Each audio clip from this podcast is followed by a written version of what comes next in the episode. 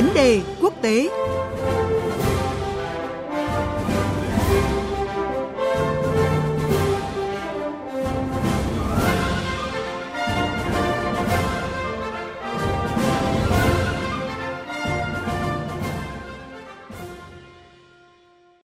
Thưa quý vị và các bạn, dư luận quốc tế những giờ qua tiếp tục tập trung vào các diễn biến mới tại giải Gaza khi bất chấp sức ép của quốc tế, Israel vẫn quyết tâm chuẩn bị chiến dịch đổ bộ vào Rafah, thành phố giáp biên giới Ai Cập, nơi có 1,5 triệu người Palestine đang trú ẩn, để tiêu diệt đến cùng nhóm vũ trang Hamas.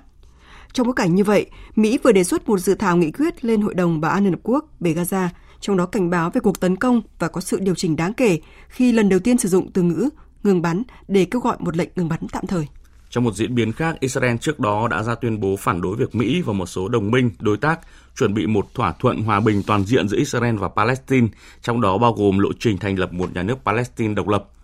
Những diễn biến này cho thấy Mỹ đang thực sự hết kiên nhẫn khi vướng vào tình thế rất khó xử, giữa một bên là đồng minh Israel và một bên là chiến trường Gaza và cộng đồng quốc tế. Biên tập viên Phương Hoa sẽ có cuộc trao đổi với đại sứ Nguyễn Quang Khai, người có nhiều năm công tác tại khu vực Trung Đông, để phân tích rõ các bước đi và tính toán của Mỹ trong giai đoạn nóng hiện nay. Vâng, xin chào đại sứ Nguyễn Quang Khai ạ. À, xin chào biên tập viên Phương Hoa và quý vị thính giả Đài Tiếng Nói Việt Nam. À, thưa ông, lần đầu tiên thì Mỹ đã có sự điều chỉnh khi mà sử dụng từ ngừng bắn ạ, vốn vẫn tránh thời gian qua để yêu cầu một lệnh ngừng bắn tạm thời tại giải Gaza và cảnh báo về một cuộc tấn công vào thành phố Rafah. À, vậy có thể hiểu động thái này của Mỹ như thế nào thưa ông ạ? À, ngày 19 tháng 2, lần đầu tiên kể từ khi bùng nổ cái xung đột giữa Israel và Hamas thì Mỹ đã đưa ra cái dự thảo nghị quyết lên Hội đồng Bảo an Liên Hợp Quốc kêu gọi ngừng bắn tạm thời giữa hai phía. Đề xuất này của Mỹ được đưa ra trong cái bối cảnh các cuộc đàm phán tại Cairo giữa Israel và Hamas dưới sự trung gian hòa giải của Qatar, Ai Cập và Mỹ thì bế tắc do thái độ cứng rắn của Israel. Tại Mỹ thì cũng đang diễn ra các cuộc bầu cử sơ bộ. Tổng thống Joe Biden thì có tham vọng đắc cử nhiệm kỳ 2 đang gặp rất nhiều khó khăn, nguy cơ mất phiếu do người Mỹ chỉ trích ông ủng hộ quá mức Israel, không giải quyết được cuộc xung đột với Hamas, làm chết quá nhiều dân thường. Trong tình hình này ấy, thì chính quyền Mỹ buộc phải đưa ra cái dự thảo nghị ngừng bắn. Mục tiêu là ngăn chặn một vụ thảm sát mới, nhưng một mục tiêu khác không kém phần quan trọng là phục vụ cho cái chiến dịch tranh cử của Tổng thống Joe Biden. Vâng thưa ông có thể thấy là dự thảo mới nhất của Mỹ đưa ra ý tưởng về lệnh ngừng bắn nhưng mà à, chỉ là lệnh ngừng bắn tạm thời chứ chưa phải là một lệnh ngừng bắn ngay lập tức để vừa muốn giải quyết cuộc xung đột nhưng mà cũng không muốn quay lưng hoàn toàn với đồng minh Israel ạ. Và có ý kiến cho rằng là chiến lược Trung Đông của Mỹ vẫn sẽ khó đạt được kết quả đáng kể với cái thái độ thiếu rõ ràng này ạ. Vậy quan điểm của ông về vấn đề này như thế nào? Ngừng bắn tạm thời để giải thoát các con tin thôi. Sau đó thì Israel vẫn có thể nối lại các cái hành động quân sự. Như vậy Đề xuất này mặc dù có nội dung mới, nhưng Mỹ vẫn ngầm ủng hộ Tel Aviv là đồng minh của Israel kể từ khi bùng nổ xung đột với Hamas thì Mỹ luôn luôn bảo vệ cho Israel.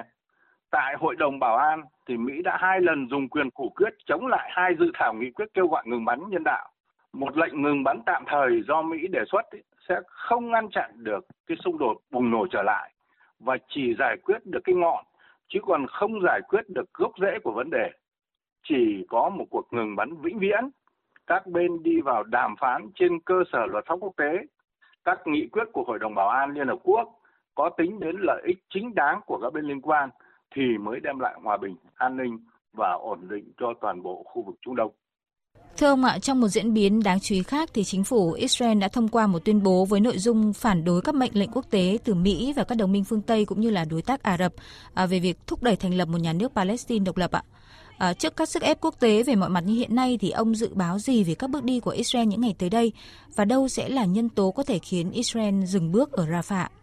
Gần đây thì nhiều phương tiện truyền thông đưa tin Ngoại trưởng Mỹ Antony Blinken đã yêu cầu Bộ Ngoại giao xem xét khả năng Mỹ và quốc tế công nhận nhà nước Palestine sau khi kết thúc cái cuộc chiến tranh tại Gaza. Ngay cả báo chí Israel cũng viết là Thủ tướng Netanyahu có thể sẽ thỏa thuận với Mỹ à, về việc công nhận nhà nước Palestine để đổi lấy việc bình thường hóa quan hệ với Ả Rập Xê Út. Phát ngôn viên của Hội đồng An ninh Quốc gia à, John Kirby thì cũng cho biết là Tổng thống Joe Biden hoàn toàn cởi mở với cái ý tưởng về giải pháp hai nhà nước và đã trao đổi với Thủ tướng ờ, Israel Netanyahu về vấn đề này.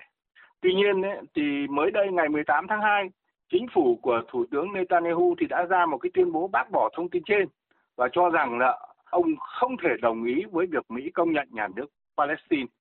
Và tôi cho rằng ông Netanyahu bác bỏ những cái thông tin trên ấy là do sức ép nội bộ.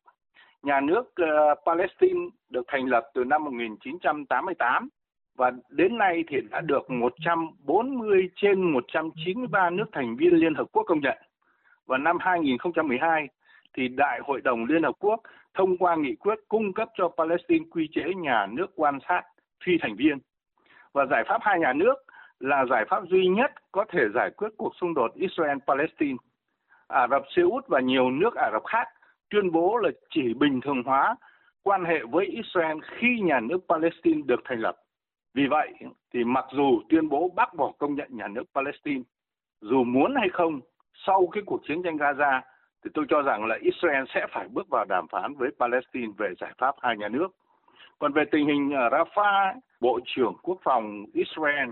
thì đã công bố cái kế hoạch tấn công trên bộ vào Rafah trước khi bắt đầu cái tháng Ramadan của người Hồi giáo, tức là trước cái ngày 11 tháng 3 tới. Nhiều nhà phân tích chính trị cho rằng ấy, là ông Netanyahu quyết tấn công vào Rafah để duy trì cái quyền lực của mình. Để ngăn chặn cuộc tấn công này ấy, thì tôi cho rằng là cộng đồng quốc tế trước hết là Mỹ, các đồng minh của Israel cần lên tiếng mạnh mẽ đối với Israel, không chỉ bằng các tuyên bố mà phải bằng các hành động cụ thể như là hạ thấp quan hệ ngoại giao chẳng hạn, ngừng cung cấp vũ khí, tài chính, rồi là có thể áp đặt những cái cấm vận kinh tế, vân vân. Đặc biệt là Hội đồng Bảo an có thể họp uh, ra cái nghị quyết nếu mà Israel quyết tấn công Rafah các nước Ả Rập ấy, có thể đình chỉ quan hệ ngoại giao với Israel. Nhìn chung ấy, tôi cho rằng ấy là các nước uh, Ả Rập rồi cộng đồng quốc tế thì có rất nhiều những cái biện pháp để gây sức ép đối với Israel. Vâng cảm ơn đại sứ Nguyễn Quang Khai về những thông tin vừa rồi.